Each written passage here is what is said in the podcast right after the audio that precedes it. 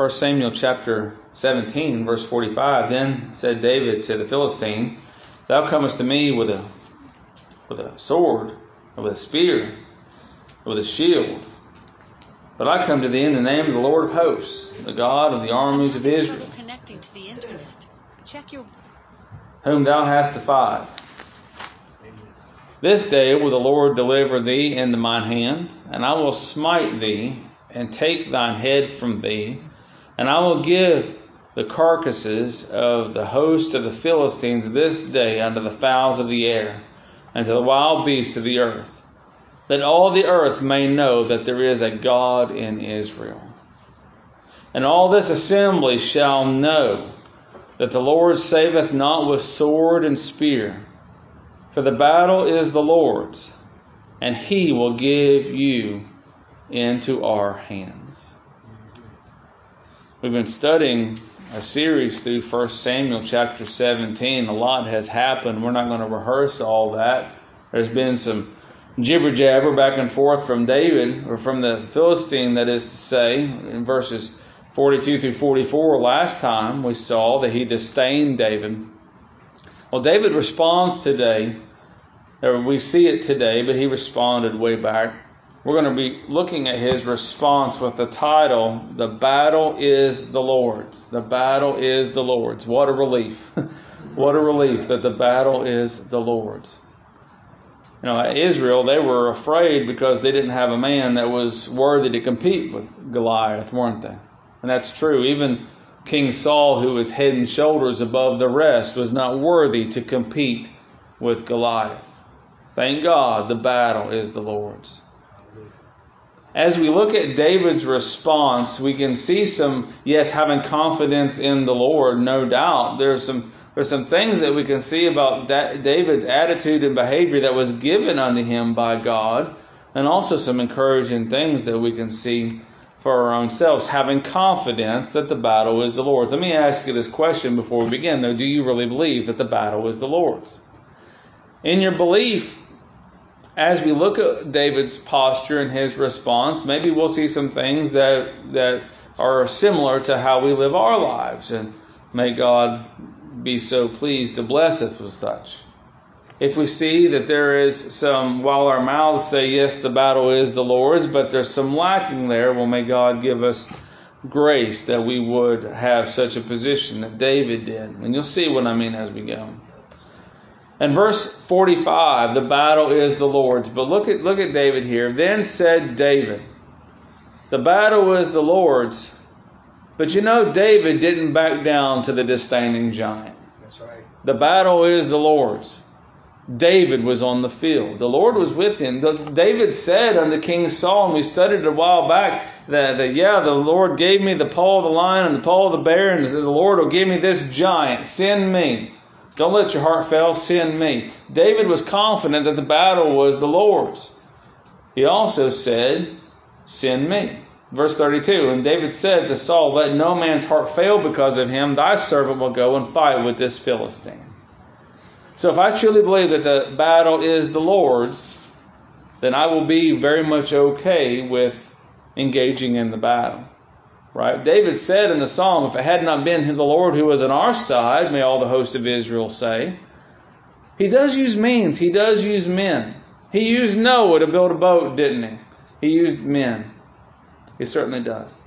So knowing that the battle is the Lord's, I would encourage you to stand your ground. That's what David did. He didn't back down to a standing giant. He didn't back down to to uh, to the, the the people in Israel that were trying to discourage him in many different ways. He he didn't back down even when Eliab, his brother, his familiar brother, had given him many reasons to. He didn't back down. He stood his ground, didn't he? The battle is the Lord's, child of God. Stand your ground. We're called to do some things. Stand your ground. Oh, it's hard. It's hot. These people might not do this. They might do that. Whatever. The battle is the Lord's. Now, we're not going out to face a literal giant. We're not going out to cut people's heads off as David did. He did that in that day. And what battle would be would be appropriate for us to talk about? How about the battle of just simply living in this present evil and wicked world and testifying the goodness of, of God according to the grace of God? That is a battle indeed. And have you ever been faced in the battle and the standing giant flying his lips and, and you don't stand your ground? I've been there. I would encourage you to, as David, then said David, he opened his mouth. You recall over there when Philip was talking to that eunuch, it said, Then Philip opened his mouth and explained the scriptures, right? That he opened his mouth. Child of God, stand your ground. Stand your ground. Don't, the battle is the Lord's. Stand your ground, having confidence in God. You see also in verse 45, he says, Thou comest to me with, and he addresses all these feeble weapons. Don't live knowing the battle is the Lord's. Don't live in denial. Don't live in denial of the of the enemy's feeble weapons. He didn't. Li- David didn't live in denial of the of the enemy's weapons. He knew that Goliath was a was a giant. He was a big guy. So he had a big sword, he had a big spear, and he had a big shield, and he had a man to carry that big shield for him, didn't he? He, he wasn't he wasn't delusional that that that the, the giant had weapons. He addressed those weapons. I, I see your weapons. And he knew what those weapons were. He didn't say, I see you with that pointy thing, and I see you with that rounded thing, and I see you with that long thing. He knew what the weapons of the enemy were, didn't he? Knowing the battle is the Lord's, know your enemy and know their weapons, know the subtlety thereof. When Paul in the New Testament wrote many of his letters, he was writing knowing the enemy's weapons, the subtlety of the lies and that's what he's addressing in many of his letters, wasn't he? We've been studying Second John recently. That's what John was reading and uh, writing about Second John, the subtlety of Gnosticism. He knew the enemy's weapons. He wasn't naive to those things. David addressing the enemy's weapons. That doesn't mean he lacks confidence in God. You don't you don't lack confidence in the Lord when you at least acknowledge the enemy's weapons. That's simply just being uh, uh, practical, isn't it? Prudent. Know the enemy's weapons. He addressed the enemy as weapons. I, I see you come to me with these weapons, but, he says, I come to thee in the name. He mentions his weapon. Well, what is his weapon? Not God. God is not a weapon. You understand that. But the battle is the Lord's. I, I see what what uh, munitions you have, this is what I have. I understand that the battle is the Lord's, David says. And this is what I have. I have the name or the reputation, the fame or the glory of the Lord. And that is the proper name of the one true God, the existing one, Jehovah, as he presented himself to the children of Israel in the book of Exodus. He says, I wasn't known by this name by others, but I've made myself known to you. He, he comes in with the familiarity of the God of heaven, the Lord of hosts, that which goes forth to war. The, the divine warrior, the divine warrior is who David calls upon. So, the battle is the Lord's. Think about this in a practical sense. Yes, this big man with big weapons and big this and big that and big everything. You got all this stuff. Great. I come to you in the name, the reputation of God Almighty. He's going to deliver you. The battle is the Lord's. You see how David, this this ruddy young man, a youth, one that could not heft and one could not who could not go, a young man, fair to look upon, trusted in the Lord in all things. Verse 36 Thy servant slew both the lion and the bear, and this uncircumcised shall, uh, Philistine shall be as one of them, seeing he hath defied the armies of the living God. David said, Moreover, the Lord that delivered me out of the paw and out of the lion, uh, and out of the paw of the bear, he will deliver me out of the hand of this Philistine. The battle is the Lord's.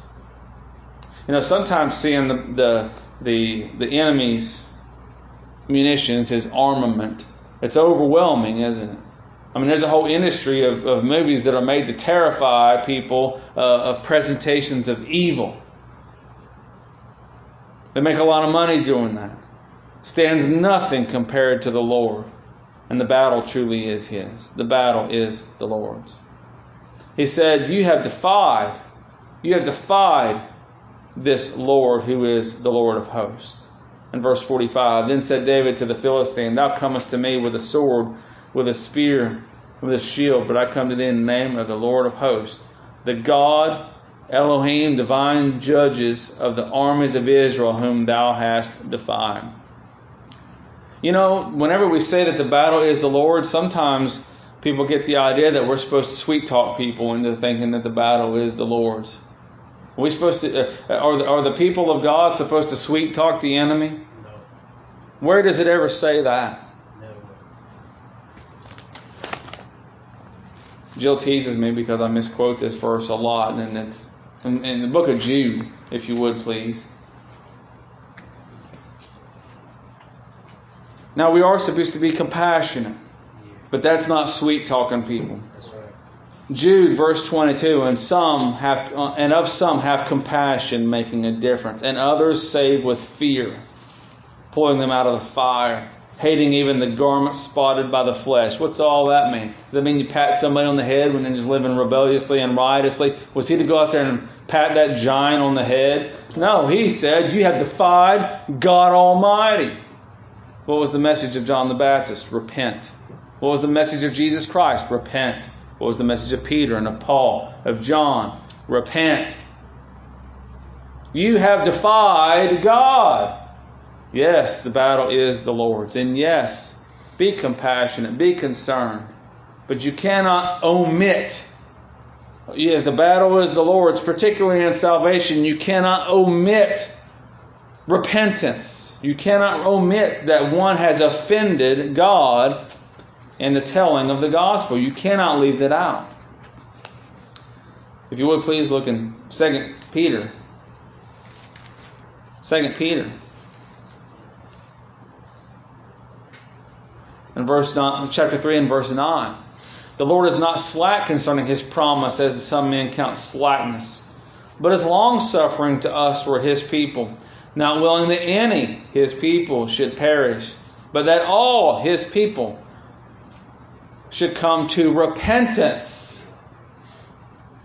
You see, someone must repent in order to be saved, and that repentance is a gift. He had, God hath granted repentance to the Gentiles. That's what Peter said in the book of Acts. So being having repentance is a gift from God. It's granted, but no one can be saved without it. You see, the battle is the Lord's. The battle is the Lord's. David went out to this giant and he said, You have defied God. Well, yes, the Lord has clearly won the battle. The battle is the Lord's. But he used this man to tell this giant that he was out of the way against God, didn't he? He sure did. You see, on the battlefield here, what, what does this have to do with anything? Well, David, he could have just kept his mouth shut and kept on going, but knowing the battle is the Lord's, he is, if you allow me the language, defending the Lord with his language. And he's also saying these things that the people of God, Israel, would hear his declarations of the great, of the goodness of God, of the grace of God. The battle is the Lord's. The battle is the Lord's, and the Lord and no one but the Lord can win the battle. If the Lord is in the battle, no one but the Lord can win the battle, right? So Goliath couldn't win the battle.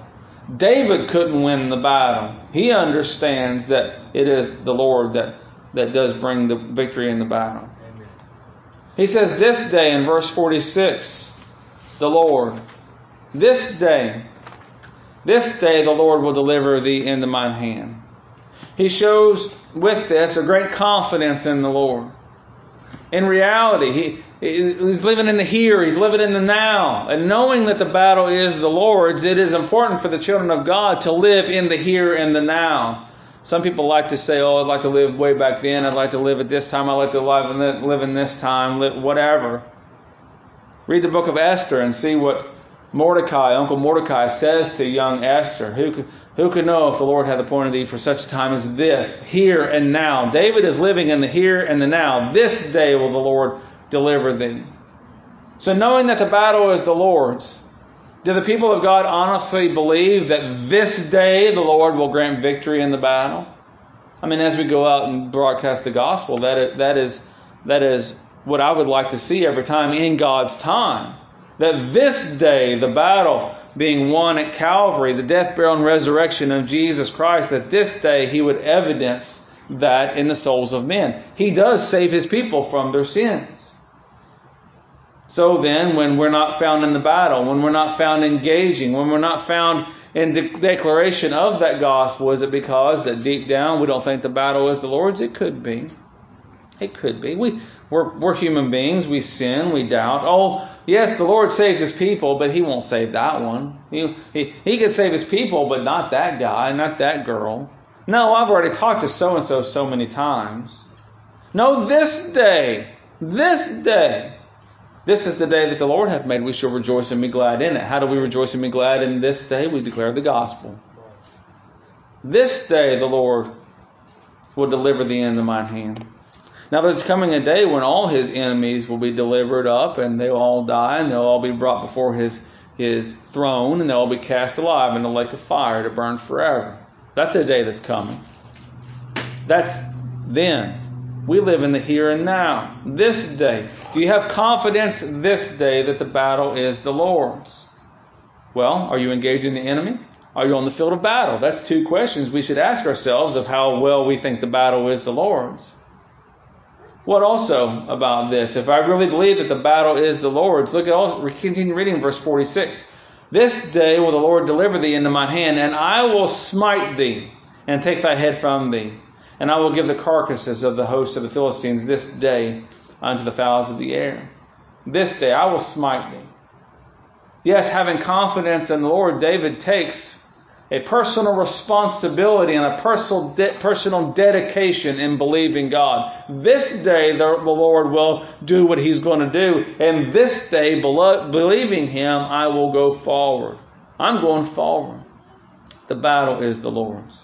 So, yes, this day the battle the, is the Lord's. This day the battle is the Lord's. He will give victory.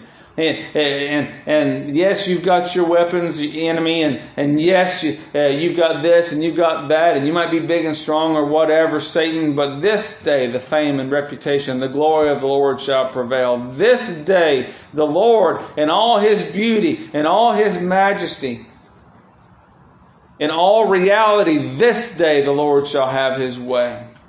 In all reality, this day I will personally be used of God in engaging the enemy. Do I really believe that the, Lord, the battle is the Lord's? Some people believe that the battle is the Lord's and they're perfectly content sitting in their houses, resting on their elbows, saying, Oh, yeah, the Lord will save his people. And meanwhile, busying themselves with everything else in the world. No, David believed that the battle was on the was the Lord's, and he's the only person in Israel apparently that believed the battle was the Lord's, and he's the only person in Israel was where? Where was he? It's on the battlefield. If I believe the battle the battle is the Lord's, I will be on the battlefield. I will be confronting the enemy. I will be declaring the greatness of God. I'll have a personal dedication and responsibility in these things. If I really believe that the battle is the Lord's, he says, I will smite thee, take thy head, and the carcasses of the Philistines. You see, David, believing that the battle is the Lord's, he has a plan there. You see that? He has intentional, goal oriented, visionary. He's seeing, I'm going to, not only am I going to deal with you, but the whole army over there is going down, and these animals are going to come eat you. In his mind, because the battle is the Lord's, it's already worked out. Isn't that wonderful? The host, the armies of the Philistines Boy, that's grandiose thinking, isn't it? Well, we serve an amazing God. The battle is the Lord's. How many of the Lord's people are going to be saved? Every last thinking one of them. The battle is the Lord's. How many of the Lord's enemies are going to be cast down, overthrown, and cast in the lake of fire? Every last one of them. The battle is the Lord's. How long am I going to be able to fight in this battle? As long as He gives me grace to stand in it. Why? Because the battle is the Lord's, moment by moment. That's what it says in the book of Job. He knows my days. He sets the bounds thereof. That's what Paul was saying on Mars Hill in Acts chapter uh, 17. The battle is the Lord's. The battle is the Lord's. Look at this. Keep reading verse 46. And all the earth may know that there is a God in, in Israel. Well, you talk about grand thinking.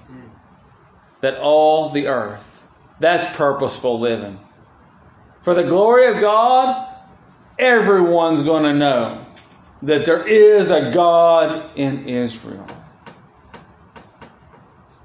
It would be truly wonderful if the children of God, knowing that the battle is the Lord's, would live in such a way that they would desire that all the world would know that there is a God in heaven.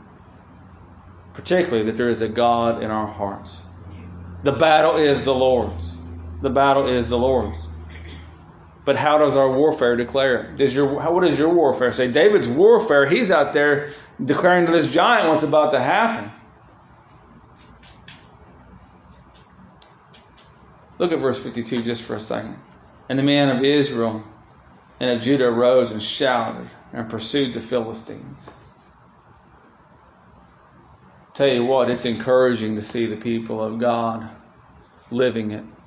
Isn't that what we studied over in 2 John? Look at that just for a second. 2 John, verse 4, I rejoice greatly that I found of thy children walking in truth as we have received a commandment from the Father. Oh man, I, rejo- I rejoice greatly that I that I heard that there was a bunch of Davids over there. Oh, what a wonderful scene. That all the earth, purposeful living for the glory of God, that all the earth would know, that all the earth may know that there is a God in Israel. What a day the battle is the Lord's. Did you know that one could be used in such a way? This, this event happened thousands of years ago, and today it's being talked about that there is a God in Israel. The battle is the Lord's. The battle is the Lord's. And all the assembly, look at this. And all the assembly shall know that the Lord saveth not with sword and spear for the battle is the Lord's, and he will give you into our hands. What a wondrous scene. Yes, the entire world shall know that there is a God in heaven. They might laugh, they might scorn, they might do whatever. The people of this earth should be made witness unto by the people of God, trusting in the Lord that the battle is of the Lord's. And the people of God should rally around that.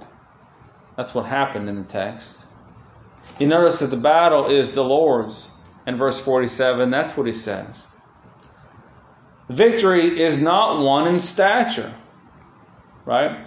There are some that and you think about Goliath, you know, his stature over nine feet tall, army, armor over 150 pounds. He had a guy carrying his shield. That battle was not going to be won by the biggest, strongest guy. Okay?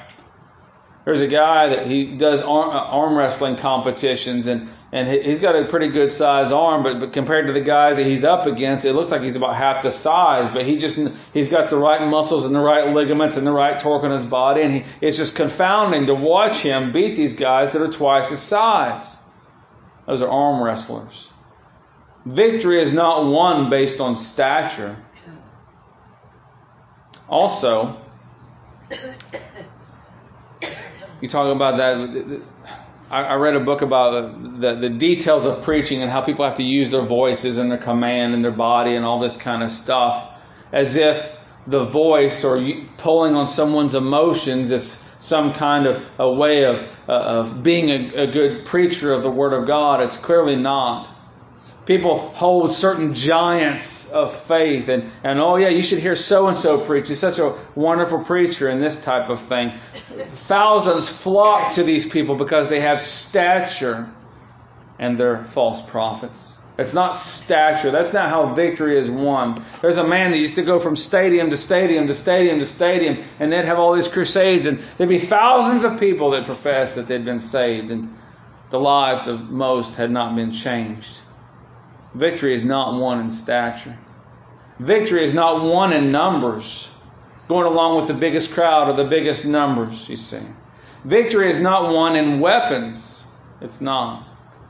Victory is not won in big talk. You see, if you were to compare the two, you'd say, oh man, you know, Goliath's speech it seems like it's pretty intimidating. Victory is not won with big talk. Right. Victory is not won by determination. Victory is not won in religion. There's very many religious people that will be cast alive in the lake of fire. How is victory won? rightly belonging to the Lord, the owner and possessor of all things, Jesus Christ Himself, the Lord. We have we read earlier in, in chapter uh, 15, I believe it was that that Samuel told King Saul that he had desired a man after his own heart, that David, that David, a child of God, victory is won by God Almighty, setting his people apart and doing for them that victory, and that according to the gospel. Victory is won in providence. He already declared he was going to win. Victory is won by God and His power, God's power. Victory is won in God's provision to give strength to the feeble. That's what He did. He gave strength, assurance. The battle is the Lord's. He uses the foolishness of David here, doesn't he? The, va- the battle is the Lord's, but he used the foolishness of David to beat this giant. That all Israel would know that it was a foolish thing that beat a large and great thing, that they would know that there is a God in heaven. Isn't that what Paul told the church of Corinth in chapter 1? The foolishness, the foolishness of preaching. Look at that in 1 Corinthians chapter 1. 1 Corinthians chapter 1 and verse 18. For the preaching of the cross is to them that perish foolishness. But in us which are saved, it is the power of God. Talk about the Lord, the battle is the Lord's. The power of God and salvation. What a what a victory that is the Lord's. The battle is the Lord's. He used he uses foolishness. Why? To declare that these things are of him. We have this treasure in earthen vessels to show that the power comes from God. Isn't that what we could read in the New Testament?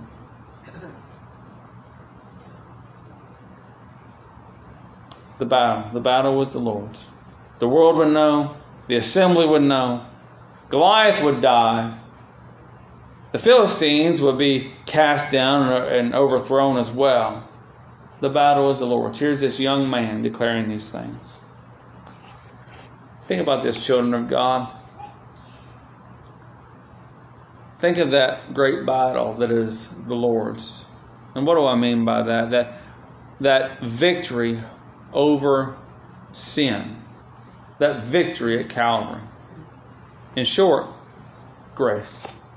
People talk about grace as if it's some thing that that man can gain or that man can can award themselves and uh, in their stature or in their weapons, in their talk, in their religion, in their determination that they that they can win victory by grace and that. But grace is the Lord. It's God's grace, God's amazing grace. By grace are you saved through faith, and that not of yourselves. It is the gift of God not of works, lest any man should boast. Right? Grace. The battle is the Lord. So, what about grace? Think about the depravity of man. Literally, man can do no good thing. In the flesh, there is no good thing, and yet, God Almighty, in the battle being His, He can make the dead to live. Isn't that great? The battle is the Lord's. It's not up to me to make the dead to live. It's to me to go on the battlefield and say, Thou hast defied the living God and declare Him. Right? It's not up to me to make the dead to live. It's to me to go tell the dead that they are dead. The battle is the Lord's. It's not, and we can kind of get upset when people don't believe us. Well, don't get don't get upset. Don't get upset when people don't don't get upset if you can't make the dead to live. That's not that's not in you to, to have. That's the Lord's battle. The Lord's battle. The battle is the Lord's, and He will make the dead to live, such as pleasing in His sight. Just as much as He called Lazarus out of that grave in, in John chapter 11, specifically Lazarus and none other, it is He that makes the dead to live. John chapter 3. The battle is the Lord's, unconditional election, taking those who only deserve wrath and by Christ making them an, an evidence of that adoption. The adoption happened in eternity. But the evidence of that adoption comes at the new birth, unconditionally, though. As we could read in Romans chapter 11 of that one lump, that he would take some, according to his purpose. That's the Lord's battle, right? He didn't let me in on that. What did David do? Again, he went to the field of battle. He declared the greatness of God. He told the giant that he had defied the armies of the living God.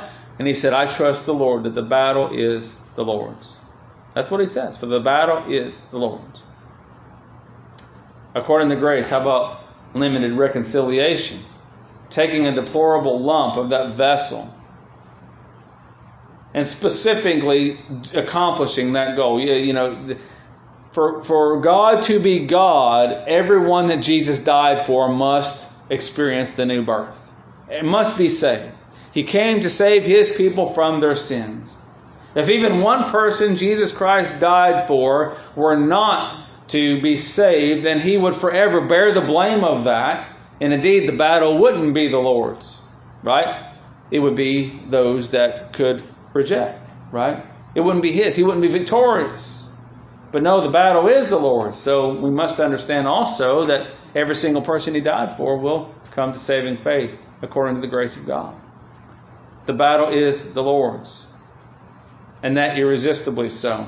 You look at this, the battle is the Lord's. Is there any way, is there any possible way that David was going to lose or, or, or that, that Goliath was going to win?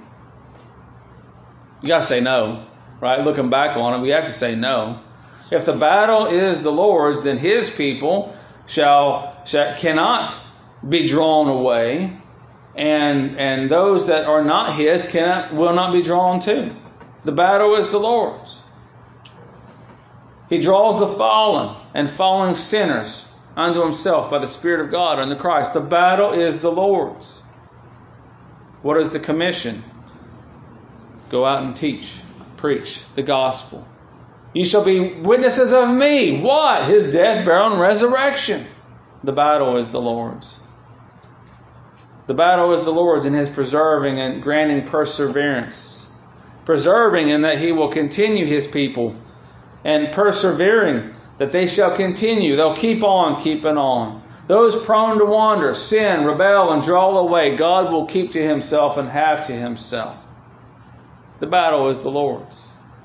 That's why John said in 1 John, they, they went out from us because they never they weren't of us. If they were of us, they would have continued with us. That's not a testimony against God's ability to win a battle. That's saying, hey, look, they never were of us. No, God, by His grace, if the battle is the Lord's, then He will win that battle, and He wins all His battles. Salvation, yet the Lord uses the foolishness of preaching. So yes, battles. That the, the, the battle is is the Lord's. The battle is the Lord's. Grace, that's the Lord's battle. Salvation, that's the Lord's battle. He saves his people from their sins. Yet he uses the foolishness of preachers and preaching. Look over in, in Romans chapter 10, please. Romans chapter 10.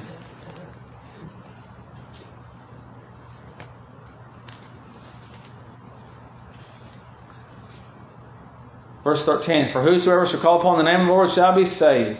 How then shall they call on him on whom they have not believed? Well, who does that? God does that. God grants belief. That's right. And how shall they believe in him in whom they have not heard? What does God visibly, audibly talk to people? And how shall they hear without a preacher? That answers that question. And how shall they preach except they be sent? Well, who was sent? Was everybody sent? No. The Lord's assembly is He established. As it is written, how beautiful are the feet of them that bring preach the gospel of peace and bring glad tidings of good things.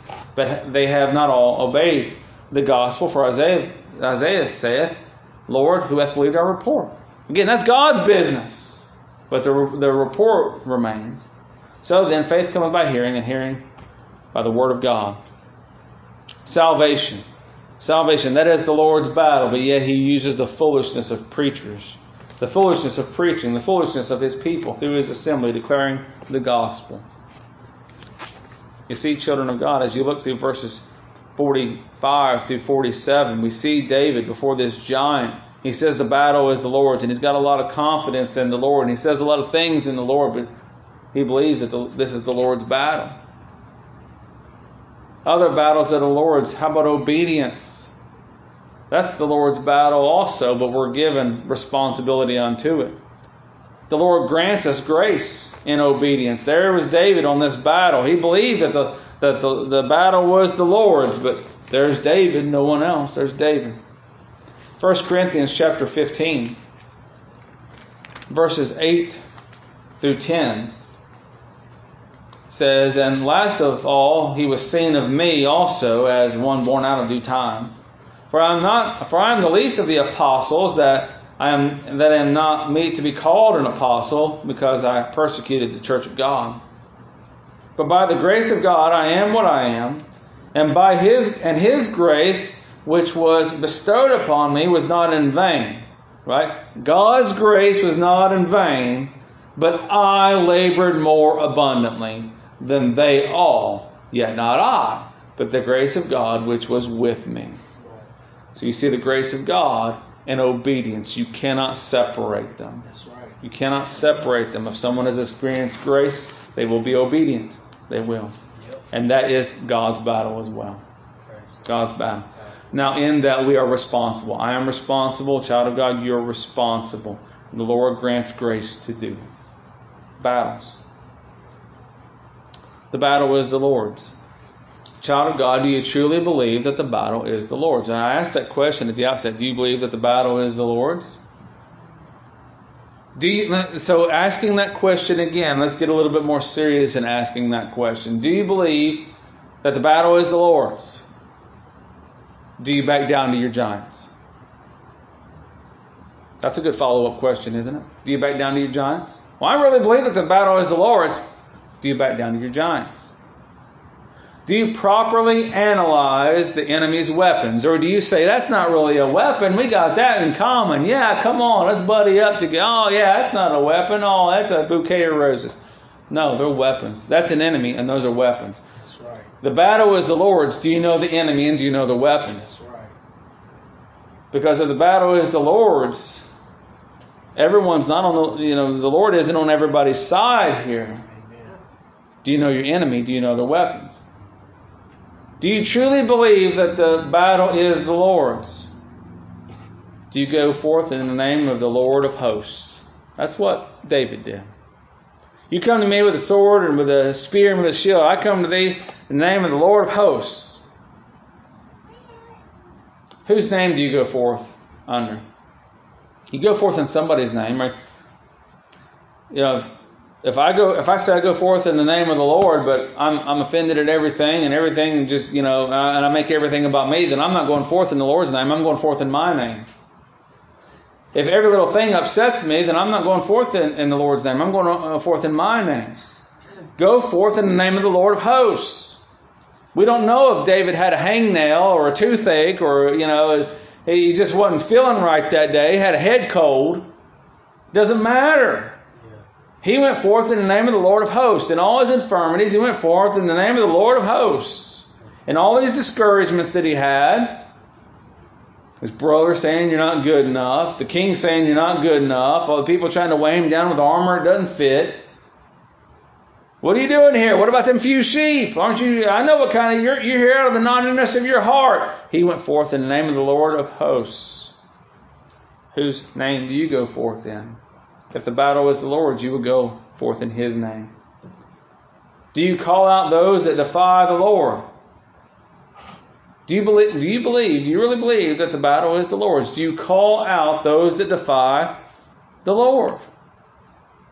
Look at that in verse seven. In verse number forty-five.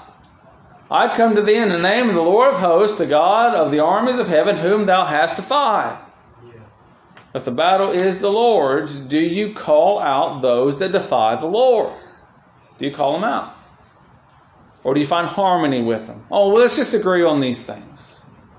Again, if the battle is the Lord's, then we can't find harmony with the enemy. That's right.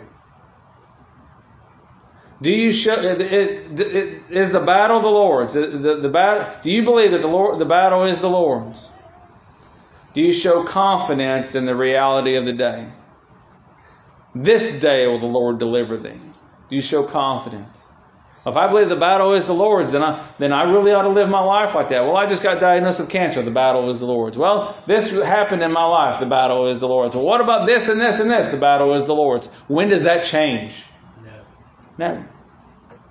And the reality of my life, if I really believe that the battle is the Lord's, then my confidence in the reality of the day should not change at all. The battle is the Lord's. Do I really believe that the battle is the Lord's? Do you show personal responsibility in that battle? David said, The Lord will deliver thee into thy hand, and I will smite thee, and then take thine head from thee, and I will give the carcasses, and this and this. If I believe that the battle is the Lord's, then I truly will show that I truly will show personal responsibility and dedication, believing that the battle is the Lord's. Those men that were rebuilding the wall they would have a farm, they'd have a building tool in one hand and a sword in the other. They trusted God and they were ready. Children of God, if you show battle, if I show confidence that the battle is the Lord's, then I will take personal responsibility in my living, knowing the reality of the day in this battle. Do you believe that the battle is the Lord's? Are you living intentionally, goal oriented, with big ideas of overthrowing the enemy in the gospel. Meaning, do we really believe? Do we really believe that those hundreds, if not thousands of people that drive by those signs, that every one of them, last one of them won't stop? Do we really believe? Do we really believe that when we broadcast the gospel, do I really believe that this house will be packed out next time we meet? Do I really believe that God could save this entire city and greater? Do I really believe that? Do I intentionally move to that purpose that the Lord, that the battle is the Lord's? Well, we certainly ought to. If I second, if I second guess that, who am I second guessing? Am I second guessing my ability or am I second guessing God that He could do it? I believe that the battle is the Lord's. Okay. How does that play out in our lives? The battle is the Lord's. Is the battle the Lord's? Do you live that all the earth may know that there is a God in your heart? That all the earth may know that there is a God in Israel. That's why David in verse 46 he says this, do you, do you believe that the battle is the Lord's? Do you live that all the earth may know that there is a God in your heart? Well, that's a great follow-up question too, isn't it? The battle is the Lord's. Do you live that all the assembly would have courage today? Courage today. Of God, I, the battle is the Lord's. Oh, what a wonderful thing. The battle is the Lord's. We read that already in verse 52. And the men of Israel and of Judah arose and shouted and pursued the Philistines May every one of us have a heart as David, that we would be encouragers of one another, to trust the Lord. And in that battle, charge, charge, for the battle is the Lord's. The battle is the Lord's. Do you truly believe the Lord saves? Not with weapons, but according to the gospel of Jesus Christ. Do I truly believe that? The battle is the Lord's. David he says some heart encouraging things here, didn't he? You must imagine how the giant must have felt.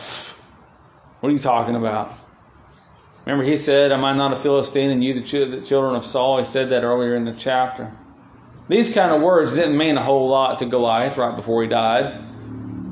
But a child of God, that knowing the battle is the Lord's, we ought to be some of the most courageous people there ever was. You can read through Foxe's Book of Martyrs and see some of the courage that's been spilled, uh, spilled out over time. Children of God, do you see room for, for growth here? Thank God if you see room for growth. Thank God if you see room for growth. Do you, do you knowing that the battle is the Lord's, do you desire to grow in these things? If so, thank God for, for His Word and thank God for the encouragement and thank God that He's given you the grace that you desire these things. Ask Him for it, you know. If My son came to me and said, Dad, how can I be more pleasing in your sight that I could be a, a, a child that was um, obedient and and just just brought you honor as a dad? Do you think that would upset me as a dad, or would, it, do you think I'd be happy about that as a dad? I believe the children of God asking such things of God Almighty, that's pleasing to Him.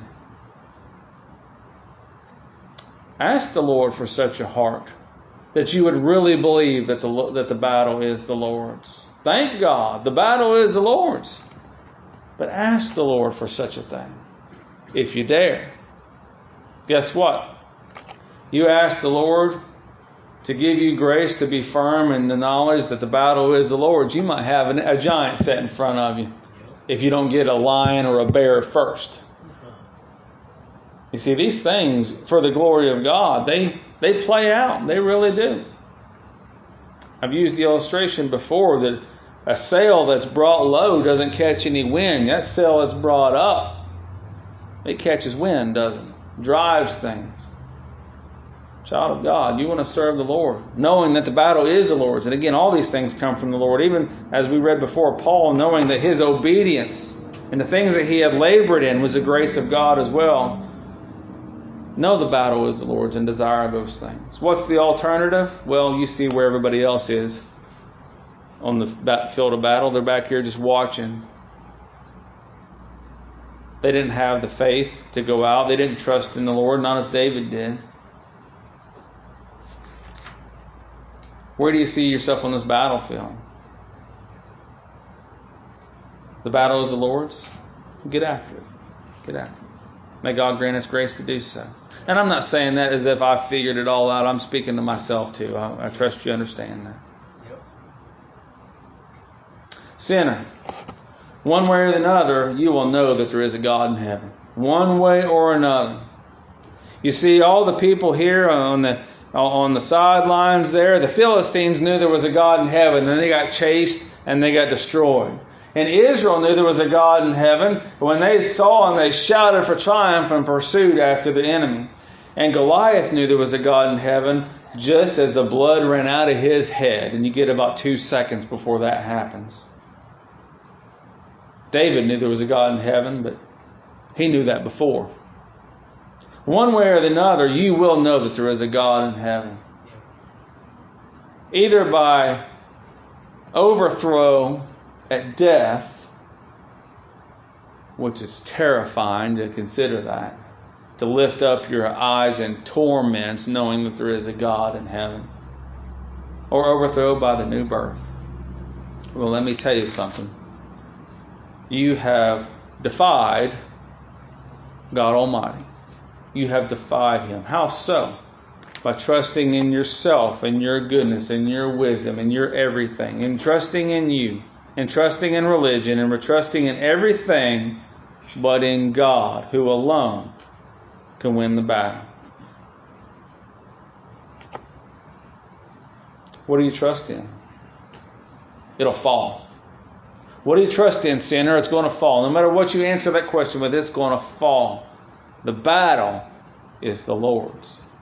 I encourage you to repent of everything else, especially yourself.